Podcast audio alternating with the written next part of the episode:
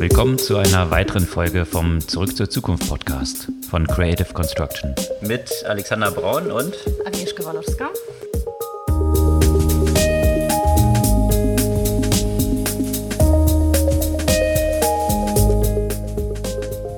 Was gab es Neues letzte Woche? Ja, letzte Woche ist für mich wirklich das Hauptthema wieder mal die Cybersicherheit und jetzt gerade aus dem akuten Grund des Konfliktes in der Ukraine oder vielmehr des russischen potenziellen Angriffs auf die Ukraine, der sowohl sich auf dem, sagen wir mal, klassischen Wege der Kriegsführung ankündigt, als auch bereits der Cyberkrieg de facto auch schon angefangen hat. Da gehen wir gleich ein bisschen in die Details ein. Parallel aber auch interessante Entwicklung in dem Bereich Cybersecurity. Die Hackergruppe Revil, die für sehr viele prominente Cyber Anschläge verantwortlich ist, wurde in Russland aufgelöst. Also die Hacker sind offenbar auch in Russland nicht sicher. Und dafür kann es eigentlich nur so zwei Gründe geben. Also entweder haben sie auch in Russland irgendwelche Ziele angegriffen, die der Regierung nicht gepasst haben. Oder und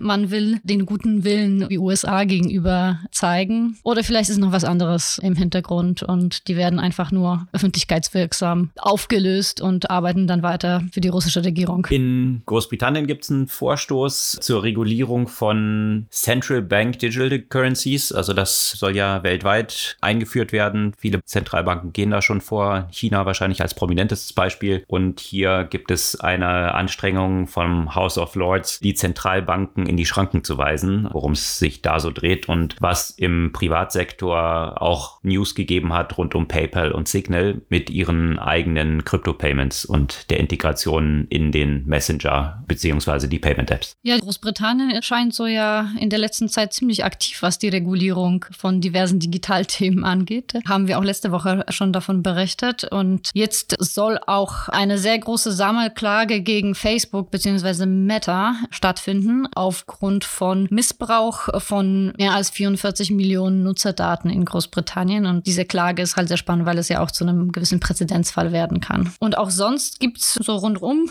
so ein paar Klagen und Prozesse gegenüber die Big Tech-Konzerne ist ja auch wieder nichts Neues. Auch wieder mit Facebook-Beteiligung, auch wenn das nicht der Hauptakteur ist. In USA wiederum wird die oberste Führungsebene von Facebook und Google der Preisabsprachen im Bezug auf Online-Werbung bezichtigt. Und nochmal Apple, Apple auch nicht vergessen.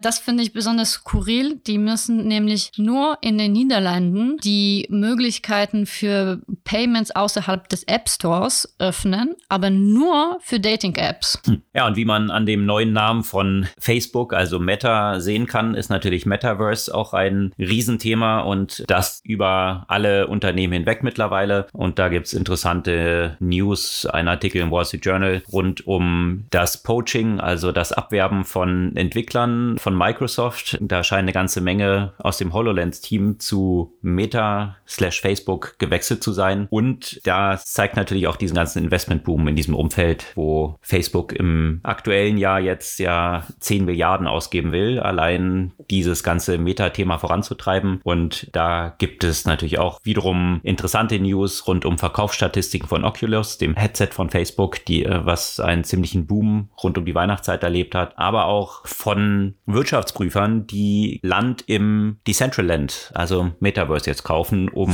dort open for business zu sein. Welcome back to Second Life. Genau. In dem Kontext von großen Investments in diesem Umfeld mit Facebook von den 10 Milliarden wird in diesem Jahr nur noch geschlagen von JP Morgan, die als Bank planen, 12 Milliarden im Tech-Umfeld zu investieren in 2022. Also sehr viel Geld, was die Bank dort in die Transformation Richtung eines Tech-Unternehmens steckt. Ja, ist ja auch sicherlich notwendig, gerade wenn man die Bewertung der Fintechs sieht, die in die Höhe schießen. Jetzt wieder schon zwei große Finanzierungsrunden von Fintechs im Business-Umfeld und zwar Konto aus äh, Frankreich mit äh, einer Runde von über 500 Millionen zu einer Bewertung von 5 Milliarden, die ja auch sicherlich den Startups auf dem deutschen Markt ja auch zur Konkurrenz werden können, aber auch Brax äh, mit einer Bewertung von über 12 Milliarden. Und nicht nur bei Fintechs schießen die Bewertungen in die Höhe, sondern auch bei Bolt. Bolt nicht mit Volt zu verwechseln und auch Bolt nicht mit dem dem anderen Bolt zu verwechseln. Das ist alles bisschen kompliziert mit der Namensgebung. Auf jeden Fall Bolt, dieser Bolt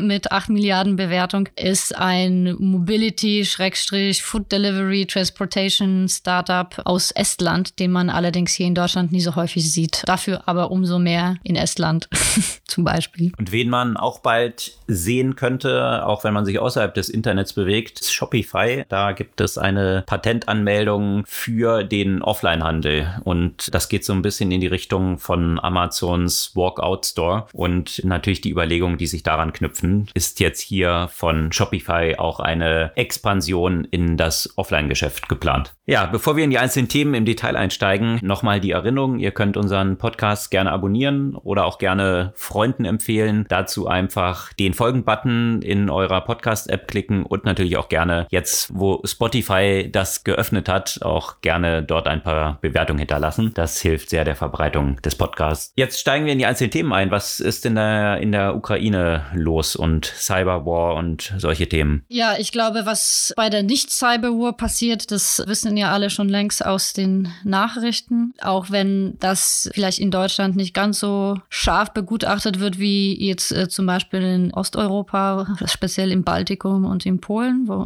wir alle dort eine besondere Beziehung zu Russland haben, in Anführungszeichen. Aber das Thema Cyberkrieg, was einfach immer präsenter wird und das auch nicht zum ersten Mal stattfindet. Jetzt äh, gerade, was für viele Bürger sichtbar wurde, war, dass viele von den öffentlichen Website oder den Website öffentlicher Institutionen, Ministerien und so weiter gehackt wurden und mit einer Nachricht versehen, Ukrainer habt Angst und äh, erwartet Schlimmeres, was natürlich sofort interpretiert werden konnte als ein Angriff von der Seite Russlands. Das Problem, das ist wohl, also zumindest zeigen das auch die Analysen von Microsoft, dass diese Nachrichten auch wieder nur so die Spitze des Eisbergs sind. Das ist ja auch das, was man sofort sehen konnte. Die Malware, die dort womöglich eingespielt wurde, könnte noch weitreichendere Konsequenzen haben. Nach der Analyse eben, die von Microsoft dort durchgeführt wurde und bekannt geworden ist, hat man gesehen, dass es eine Malware ist, die der Ransomware ähnelt. Allerdings ist es hier nicht das Ziel, irgendwelche Zahlungen zu erpressen, sondern das Ziel ist dort wahrscheinlich eben Unsicherheit, Desinformation und so weiter zu verbreiten. Und ja, also wenn tatsächlich der Cyberkrieg dort weitergeführt wird, dann kann man ja auch durchaus Schlimmeres erwarten. Man erinnere sich nur an 2014, da wurden ja die Angriffe auf Elektrizität durchgeführt, sodass Teile der Ukraine tatsächlich quasi vom Strom abgetrennt wurden. Und da hat man eigentlich auch schon gesehen, welche Konsequenzen so eine Kriegsführung tatsächlich haben wird und welche Konsequenzen das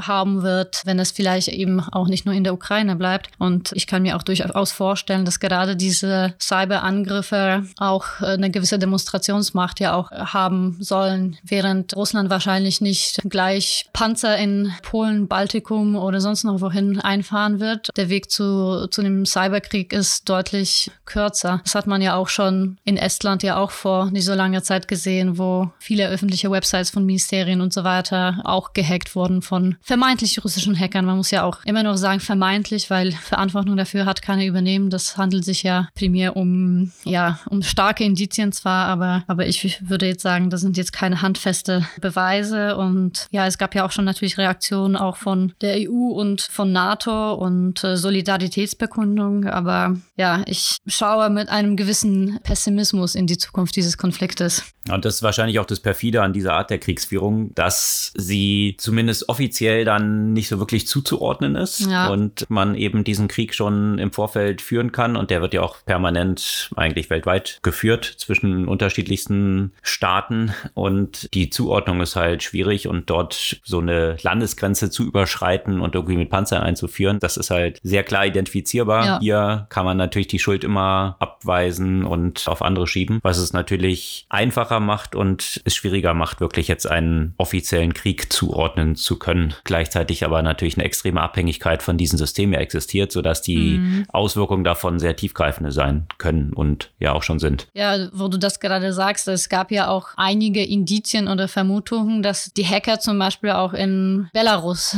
ansässig sind. Und auch das wieder wäre sowas, wo Russland sagen könnte, ja, wie, wir haben damit nichts zu tun. Das ist halt Belarus. Was sollen wir damit zu tun haben? Ja? Also auch bei der Möglichkeit, sagen wir mal, solche Cyber-Söldner auch überall im Zweifel zu heiren, das ist noch so ein weiterer Aspekt, dass das Ganze ja auch noch schwerer zu durchschauen macht. Und ja, ich weiß gar nicht, wie stark auch die Cyber-Abwehrkräfte der NATO zum Beispiel sind für den Fall, dass eben NATO-Länder auch angegriffen werden, jenseits von den eigenen Cyberkrieg-Kommandos, könnte man sagen, in den Mitgliedsländern. Ich fürchte, dass, ja, dass viel Diskussion rund um das Thema in den kommenden Tagen, Wochen, Monaten ja auch wieder stattfinden wird. Aber ja, um in dieser Region zu bleiben, fand ich interessant, dass zu gleicher Zeit eine weitere News eben aus dem Bereich Cybersecurity kam, auch aus Russland, dass dort diese Revil Ransomware Gruppierung zerschlagen worden sein sollte mit der Festnahme von 15 mutmaßlichen Mitgliedern, mit Beschlagnahmung von vielen Gütern, Wohnungsdurchsuchungen und so weiter. Und Revil war ja unter anderem dafür zuständig, Ransomware-Attacke auf Kassaya zum Beispiel, die ja eine große Auswirkung auf viele Unternehmen weltweit hatte. Und Russland hat eben angekündigt, dass diese Aktion, sagen wir mal, auf Initiative oder in Zusammenarbeit mit den Vereinigten Staaten stattgefunden hat. Da kann man sich so ein bisschen fragen, was so die Hintergedanken dort sind. Inwiefern, also ich hat sich eben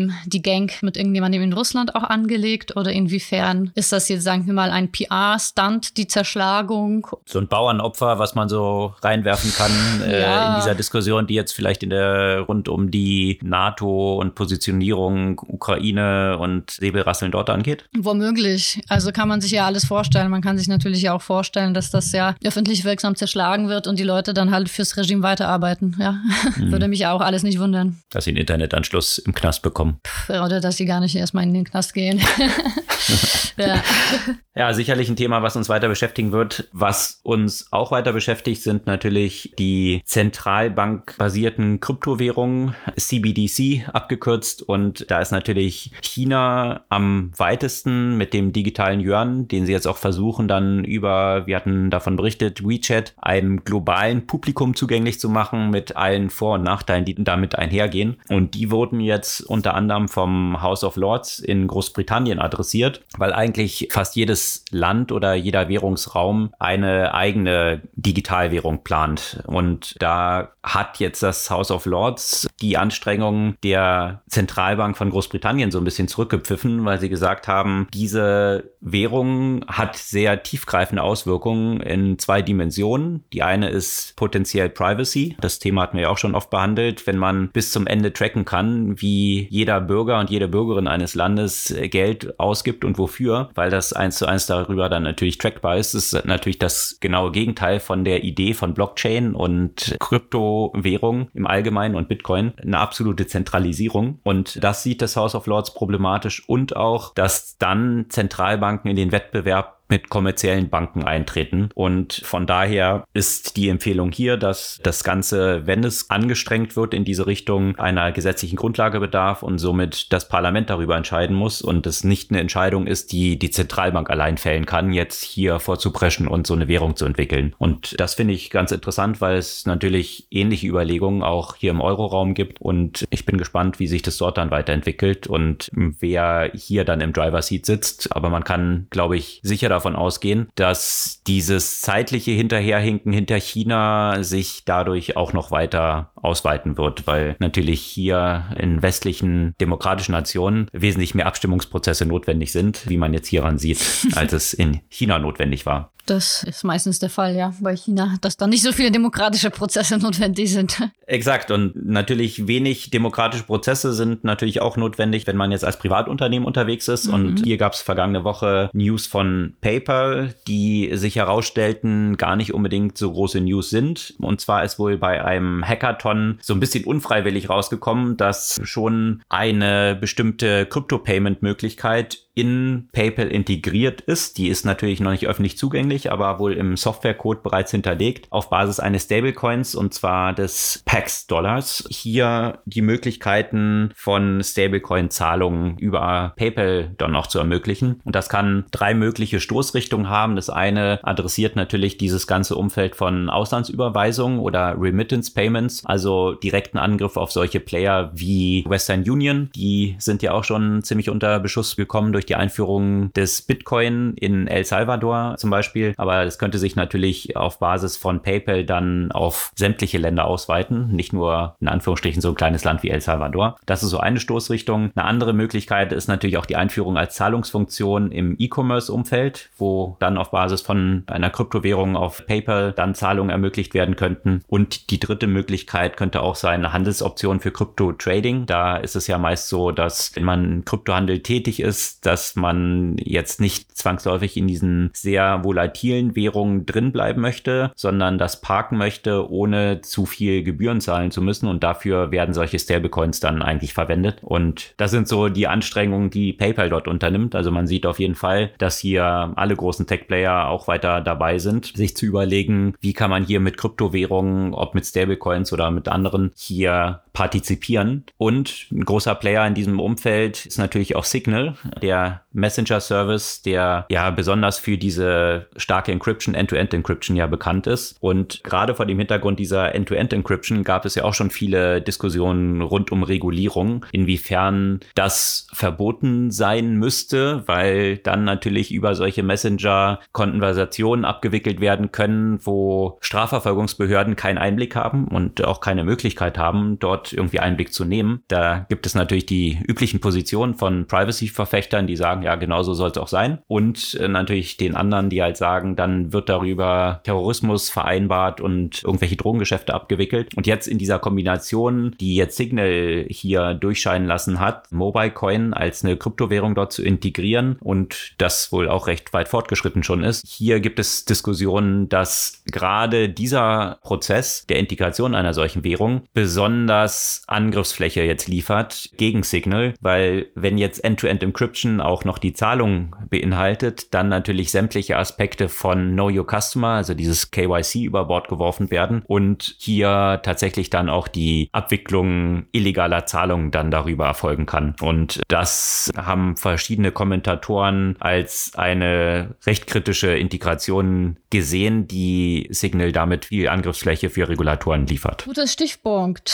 Angriffsfläche für Regulatoren. Wir bleiben da, wo du auch losgelaufen bist mit dem Thema, also in Großbritannien. Da kündigt sich eine große Sammelklage an und zwar Überraschung, Überraschung gegen Meta, Facebook. Und das eine Interessante an dieser Massenklage ist, dass man ja quasi per Default ein Mitkläger ist als Facebook-Nutzer in Großbritannien. Man kann ja aber aussteigen sozusagen, wenn man das möchte. Also Opt-out und nicht Opt-in, wie es sonst der Fall ist. Genau, exakt Opt-out und nicht Opt-in. Und es handelt sich dort um über drei Milliarden Dollar, die im Fall der Niederlage Facebook eben an Ausgleichszahlungen oder Entschädigungszahlungen an die 44 Millionen Nutzerinnen und Nutzer in Großbritannien zahlen müsste. Und das äh, für den Missbrauch von Nutzerdaten, der zwischen 2015 und 2019 stattgefunden hat. Das ist natürlich auch interessant. Es ist 2015 bis 2019, da fällt auch unter anderem Cambridge Analytica, aber auch natürlich viele andere Aspekte, in denen Facebook, wie soll man das sagen, zumindest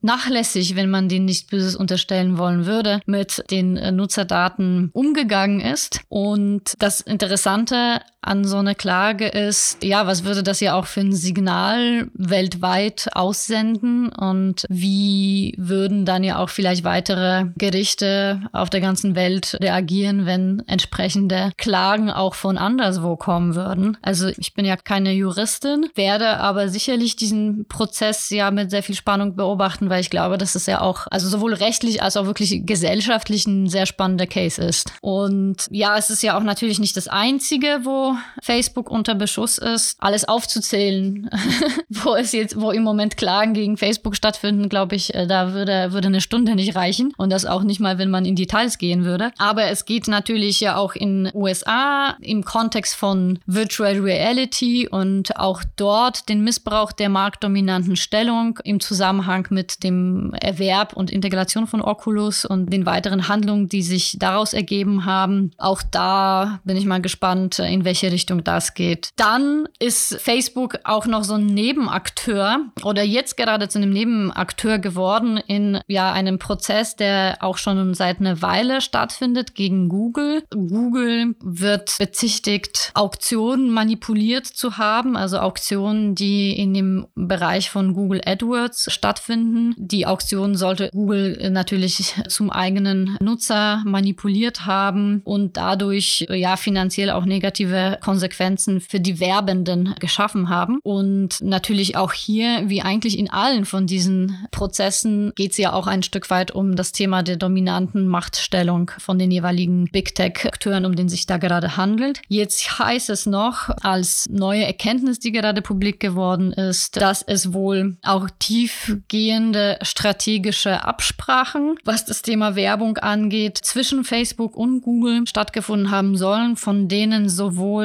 Zuckerberg als auch äh, Pichai gewusst haben sollten und wohl ja auch äh, von Sheryl Sandberg mehr oder weniger persönlich verhandelt wurde, was sie als einen großen strategischen Deal wohl bezeichnet haben sollte. Also auch da schauen wir mal, wie sich das Ganze rausstellt und was das für Konsequenzen haben wird für die beteiligten Unternehmen. Und um das Thema vorerst für heute zumindest abzuschließen, auch Apple sollte man ja auch nicht vergessen. Auch dort geht es ja immer wieder bei den rechtlichen Battles um die machtbeherrschende oder machtdominante Stellung. Und was ich persönlich, ich muss sagen, ich habe es noch immer noch nicht so ganz verstanden, warum genau das. Aber in Holland wurde es entschieden, dass die Dating-Anbieter die Möglichkeit haben sollen, andere Zahlungsmethoden einzuführen, als nur eben dieses typische In-App-Purchase, wo sie 15 bis 30 Prozent an Apple zahlen müssen. Und ich muss sagen, ich habe es versucht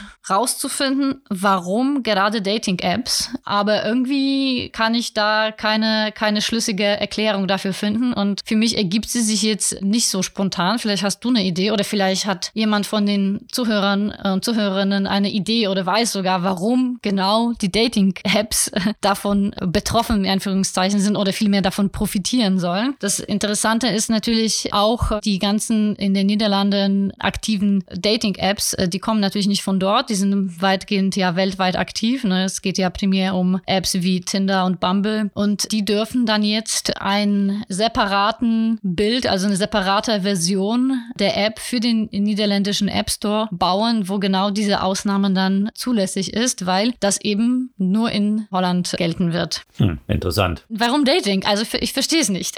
Hm. Vielleicht wollen die Regulatoren da ein bisschen Geld einsparen, künftig bei ihrer App-Nutzung. I don't know. Was dort der Hintergrund ist, erschließt sich mir auch nicht. Wenn ihr eine Idee habt, gerne podcast at zurück zur Zukunft.de sind wir natürlich für E-Mails und Hinweise immer dankbar. Ja, du hattest ja schon Meta und die rechtlichen Kämpfe rund um auch die Akquisition von Oculus erwähnt. Oculus hat in der Weihnachtszeit einen ziemlichen Boom erlebt und das lässt sich zurückführen, wahrscheinlich natürlich Weihnachten und Geschenke unterm Weihnachtsbaum. Und zwar gibt es eine Indikation von Sensor Tower, die identifizieren, welche Apps in welchem Umfang runtergeladen wurden und die App, die mit Oculus verbunden ist, ist in der Weihnachtswoche um 517 Prozent gegenüber der Vorwoche gestiegen, also 1,5 Millionen Installationen. Und das deutet darauf hin, dass äh, doch unter ziemlich vielen Weihnachtsbäumen anscheinend ein Oculus Headset gelegen haben könnte. Hm. Die Frage ist, was das bedeutet, ob das jetzt so ein Strohfeuer ist, ob das tatsächlich jetzt schon der Push Richtung Metaverse ist, der hier bei Facebook Erfolge zeigt. Und es stellt sich natürlich auch die Frage, was bedeutet das mittel- und langfristig? Es gibt ja eine ganze Reihe von solchen strategischen Anstrengungen von großen Tech-Konzernen, also bei Amazon Beispiel Kindle oder halt auch Alexa, dieses ganze Umfeld, Echo. Das ist auch wiederum Hardware, mit denen der Konzern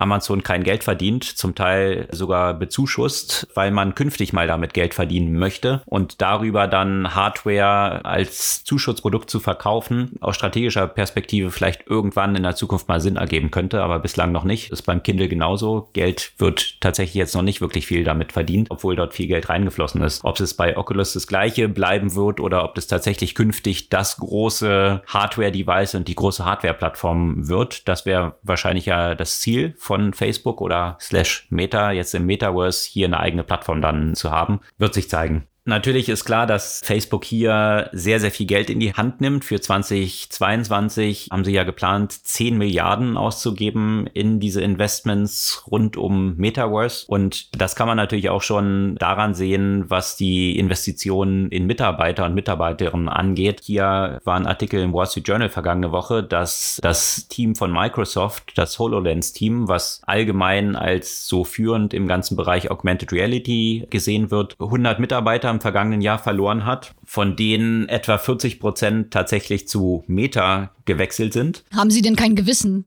Mm, ja, genau. Das Gewissen wird vielleicht so ein bisschen versüßt mit, man spricht davon, häufig wird den Angebot gemacht einer Gehaltsverdoppelung. Also vor dem Hintergrund, dass wahrscheinlich das Gehalt vorher bei Microsoft schon nicht sehr knapp war, jetzt mit einer Verdoppelung zu Meta zu wechseln. Ja, das könnte das vielleicht so ein bisschen versüßen, was das die Gewissensfrage angeht. Grundsätzlich, um das in Relation zu setzen, gesamthaft sind in dem Microsoft HoloLens Team 1500 Mitarbeiter. Das spielt natürlich jetzt Microsoft so ein bisschen runter. 100 100 Teammitglieder sind da so normale Fluktuationen, aber es zeigt schon ziemlich klar, dass hier ein starker Wettbewerb um Experten und Expertinnen in diesem Umfeld erfolgt. Und das zeigt sich auch, welche Halbdimension des Metaverse jetzt eingenommen hat. Interessanterweise haben jetzt auch schon Wirtschaftsprüfer Land im Decentraland zum Beispiel oder in Sandbox. Das sind so zwei unterschiedliche Metaverses, die jetzt außerhalb von Facebook sind. PricewaterhouseCoopers zum Beispiel und Trader Mattis in den USA USA, die jetzt hier eigene Filialen in diesen Metaversen eröffnet haben und auch Beratung in diesem Kontext, was ist ein Geschäftsmodell im Metaverse anbieten. Bin mal gespannt. Das erinnert tatsächlich jetzt schon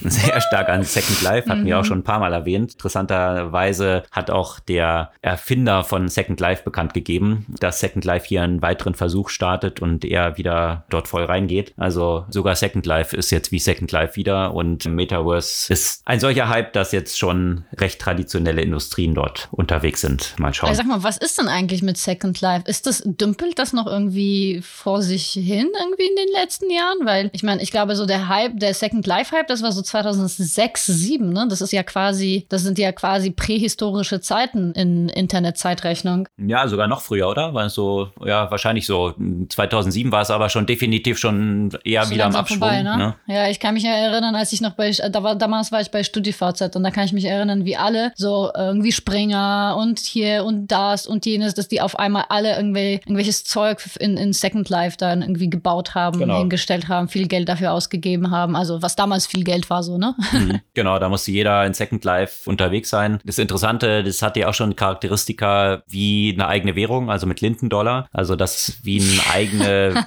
Wirtschaftsraum dort ja geschaffen wurde. Und das wohlgemerkt ja noch vor den Zeiten von Krypto und jetzt diesen ganzen Kryptowährungen, die unterschiedliche unterschiedliche Plattformen mit eigenen Coins dann unterwegs sind. Also von daher hat sicherlich Linden Labs, was dann dahinter steckt, hinter Second Life, in einer ganzen Reihe von Dimensionen schon so eine Blaupause geliefert, weil ein Bekannter von dir hat ja dann auch damals dort für entwickelt, zum Beispiel, also virtuelle Items schon kreiert und damit auch schon real konvertierbares Geld dann generiert. Also das, was heute jetzt auch von Venture Capital kräftig gepusht wird, dass man endlich so eine Creator Economy schafft, wo Geld Geld bei den Teilnehmern dieser Plattform landet und nicht nur bei der Plattform selber. Das war ja auch schon in Second Life eine Komponente und Absolut. es sind halt häufig mehrfach Anläufe notwendig, um dann eine Sache tatsächlich als Erfolg im Markt zu etablieren. Mal gucken, ob das jetzt mit dem Metaverse diesmal klappt, so wieder sämtliche Unternehmen jetzt aktuell Milliarden dort reinpumpen. Also Irgendwas muss in jedem Fall bei rauskommen. Gucken wir mal, was es ist, weil für die meisten ist ja auch noch nicht so wirklich klar, was jetzt eigentlich genau die Komponenten vom Metaverse sein werden und wie sich das genau entwickeln wird. Und was für mich halt wirklich so die Frage hier ist, ne? also zu dem Zeitpunkt damals, das war ja quasi Second Life, war ja das eine Metaverse, um das jetzt so zu bezeichnen erstmal, ja. Und da waren ja alle dort und es war ja ein Stück weit ja auch zentralisiert. Das Problem im Moment ist, dass es ja jetzt schon x konkurrierende Metaversen gibt und ich kann es mir im Moment schwer vorstellen, wie das funktionieren soll ohne Interoperabilität, weil musst du dann irgendwie in jedes von diesen Metaversen dann irgendwie existent sein und irgendwie drin sein? Wird das jetzt auch so wie so die nächste Stufe von jetzt irgendwie LinkedIn, Facebook und Instagram, dass du je nach deinem Profil in einem oder deinen dein, dein Interessen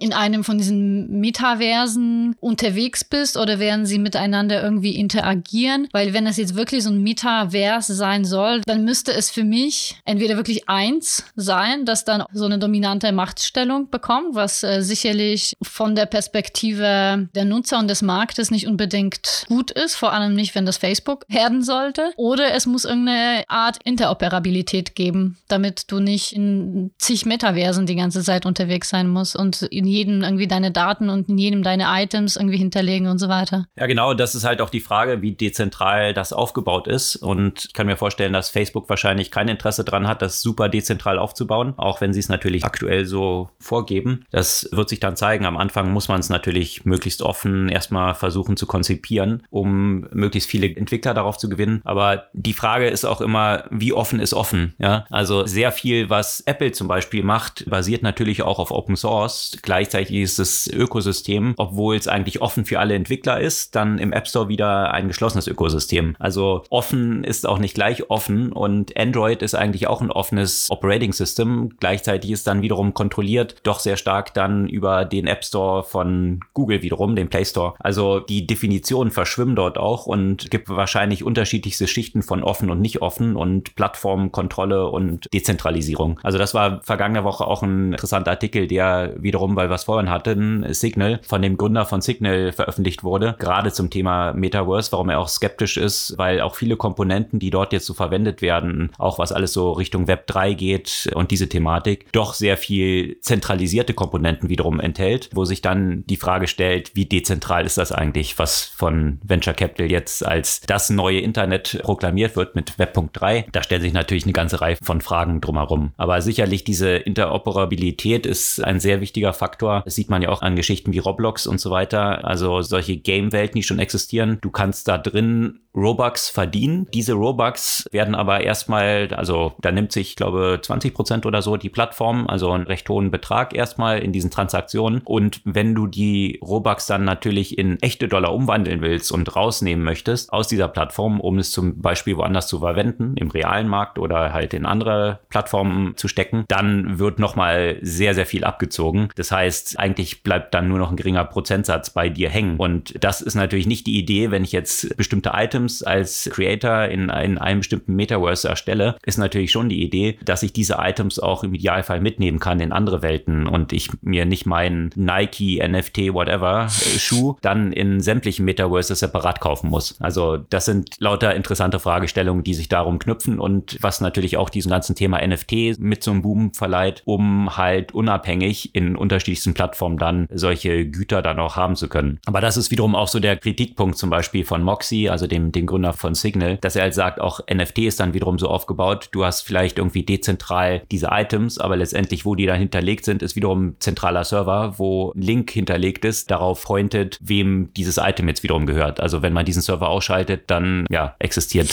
eigentlich diese Zuordnung auch schon wieder nicht mehr. Also da sind halt viele Sachen architektonisch sicherlich noch zu lösen, die aktuell noch so ein bisschen zusammengepflastert sind. Und ja, eine spannende Entwicklung auf jeden Fall. Mal schauen, wo es dorthin geht. Dass dort viele Investments notwendig notwendig sind, diesem ganzen Tech-Umfeld, ist natürlich auch den Banken nicht verborgen geblieben, die sehr unter Beschuss standen von vielen Fintechs und Neobanken und Neobrokern und so weiter. Und gerade in den USA, da sind die Banken ja teilweise auch schon etwas weiter und haben etwas mehr Geld verdient, was sie jetzt auch investieren können in solche Anstrengungen. Und da gab es interessante News von JP Morgan. Die haben ja auch schon im vergangenen Jahr sehr, sehr viel Geld ausgegeben, um zum Tech-Konzern zu werden und haben bekannt gegeben, dass sie auch 2022 2023 mit Vollgas weiterfahren wollen und planen 12 Milliarden in Tech-Investments zu stecken. Also wenn man das mal in Relation setzt zu so einem Giganten wie Facebook, die 10 Milliarden ins Metaverse stecken einstecken wollen und dann eine Bank wie JP Morgan, die 12 Milliarden investieren wollen, nicht natürlich nur in Metaverse, aber überhaupt in Tech-Themen, dann zeigt es schon, wie hoch die Priorität in diesem Kontext ist bei den Banken. JP Morgan ist da sicherlich nur ein Beispiel. Goldman Sachs hatten wir auch schon häufiger erwähnt, die sich selbst ja als Tech-Unternehmen sehen, was nur halt als Geschäftsfeld Finance hat. Und das, ja, wird sich sicherlich auch in diesen ganzen Bewertungsrunden, die du vergangene Woche so beobachtet hast, widerspiegeln, hm. oder? Hm. Ja, absolut. Ich meine, die, der Craze um die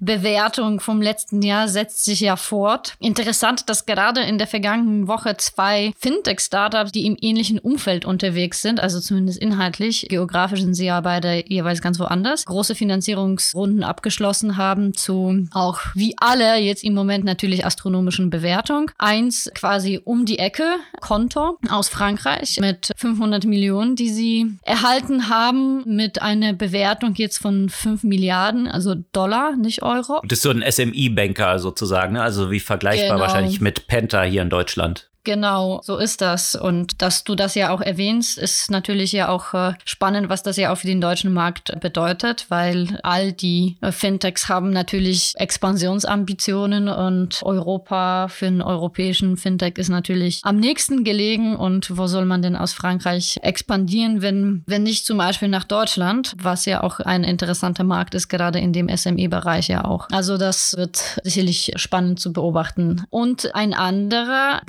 Auch in dem Business Banking angesiedelt. Die haben jetzt noch eine höhere Bewertung. Klar, die sind ja auch in den USA und da kann man ja auch immer so den Faktor mitnehmen. Die haben jetzt auch sogar eine Bewertung von 12 Milliarden erreicht und haben auch als einen neuen Head of Product einen ehemaligen Mitarbeiter von Meta zu sich geholt. Also auch dort gehen Leute weg. Aber nicht David Markus, oder? Der versucht hat, die Fintech-Sachen bei Facebook auf die Beine zu stellen? Nee, das ist nicht David Marcus. Okay, weil der hatte sich ja bei Facebook kürzlich verabschiedet und gesagt, dass er doch sehr stark von eigenen Startup-Ambitionen heimgesucht ist und deswegen dort rausgeht. Nee. Äh, okay, dann ist er also nicht bei Brex gelandet. Mal schauen, was dort das neue Betätigungsfeld sein wird. Wahrscheinlich will er was eigenes ja. gründen, kann ich mir vorstellen. Kann ich mich mit dem zusammentun.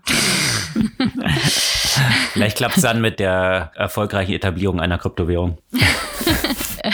ja, und äh, wo wir jetzt noch mal kurz bei den Finanzierungsrunden bleiben, auch nicht nur nicht nur bei Fintech, sondern ja auch in dem Bereich äh, Mobilität, Food Delivery und so weiter, da geht es ja auch sowieso schon die ganze Zeit gut ab und jetzt hat Bolt, Bolt eben nicht Volt, 700 Millionen geraced bei einer Bewertung von über 8 Milliarden. Ich weiß es nicht, hast du Bolt hier überhaupt in Deutschland mal wahrgenommen? Nicht wirklich. Also ich glaube, nee, ne? die sind so, was ich gelesen habe, in Berlin oder so mit vier Autos unterwegs. Also okay. ich habe das Gefühl, hier zunächst mal so ein bisschen Markttesting, also nicht, nicht okay. wirklich so Massenmarkt, ne. Weil als ich ja im August in Tallinn war, das war, du hast das Gefühl, die Stadt ist einfach komplett in der Hand von Bolt in jeder Hinsicht. Mit Carsharing, mit den Elektrorollern, mit äh, Essenslieferung, also überall Bolt. Das ist ja auch das Land, wo sie herkommen, ne? Genau, das ist ja auch das Land, wo sie herkommen, aber es ist schon krass, dass sie es geschafft haben zu so einer Bewertung aus so einem kleinen Land, wo du dann natürlich auch wirklich in dem Land selbst limitierte Expansionsmöglichkeit hast. Was jetzt bei Produkten, was eine reine Software sind, ja sicherlich kein Grund dagegen ist, aber hier ist es ja natürlich ja auch mehr mit den physischen Gütern und den Mitarbeitern, wenn es dann um die Delivery geht und den Autos und so weiter. Das ist dann, würde man jetzt denken, wahrscheinlich einfacher, wenn du einen Heimmarkt hast, der etwas größer ist. Aber die haben sich dann offenbar auch gut verbreitet. Also in Helsinki waren sie ja auch gut sichtbar und sind in vielen anderen Ländern ja auch gut unterwegs. Sonst wäre das natürlich die Bewertung ja auch nicht in dieser Höhe.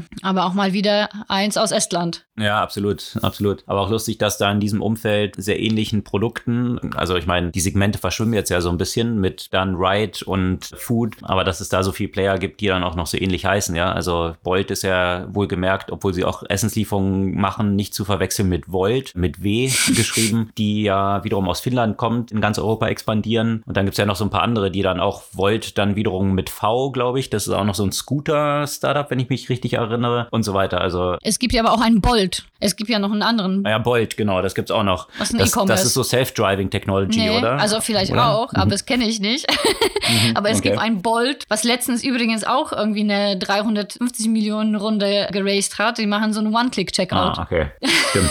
Das war das. Ja, hohes Verwechslungspotenzial, was die Namen angeht. Anscheinend so ein bisschen der Raum von möglichen Namen auszugehen. Ja. Kann man auch hohes Verwechslungspotenzial bei Shopify sagen, wo man doch auch häufiger mal dann Spotify sagt, aber Spotify die Musikplattform, die wahrscheinlich jeder kennt, Shopify, die E-Commerce-Plattform, die jeder Händler, der nicht bei Amazon unterwegs ist, zumindest kennt, von einem deutschen gegründetes Unternehmen in Kanada, was mittlerweile das am höchsten bewertetste kanadische Unternehmen ist und dementsprechend auch schon über 40 Prozent des Merchant-Volumens von Amazon hat. Also ein extrem großer Player, der dort entstanden ist. Und wie man jetzt an einer Patentanmeldung, die vergangene Woche publik wurde, sehen kann, scheint Shopify auch in den Offline-Commerce expandieren zu wollen. Also bisher rein E-Commerce Store. Und zwar haben sie wohl ein Produkt patentiert, was so etwas in die Richtung geht von Amazons Just Walk Out Technologie mit einem besonderen Fokus darauf, über Sensoren in physischen Läden identifizieren zu können, wie der Traffic Flow dort ist. Also wo halten sich Kunden auf, was dann natürlich besonders relevant ist für die Positionierung Positionierung von Produkten, weil es natürlich auch ein wichtiger Umsatztreiber ist für die prominentesten Retailflächen, hier die Hersteller von Produkten entsprechend zahlen zu lassen und mit sogenannten Slotting Fees, die dort veranschlagt werden. Und dementsprechend ist natürlich so eine Technologie für Läden durchaus relevant und könnte ein interessanter Startpunkt sein für Shopify eben hier auch in diesen Offline-Commerce zu expandieren. Sicherlich auch ein Feld, wenn sich hier Amazon und Shopify einen Kopf an Kopf rennen, um Merchants liefern, der die Vorstöße von Amazon hier in diesen Offline-Retail natürlich auch eine interessante Parallele liefern.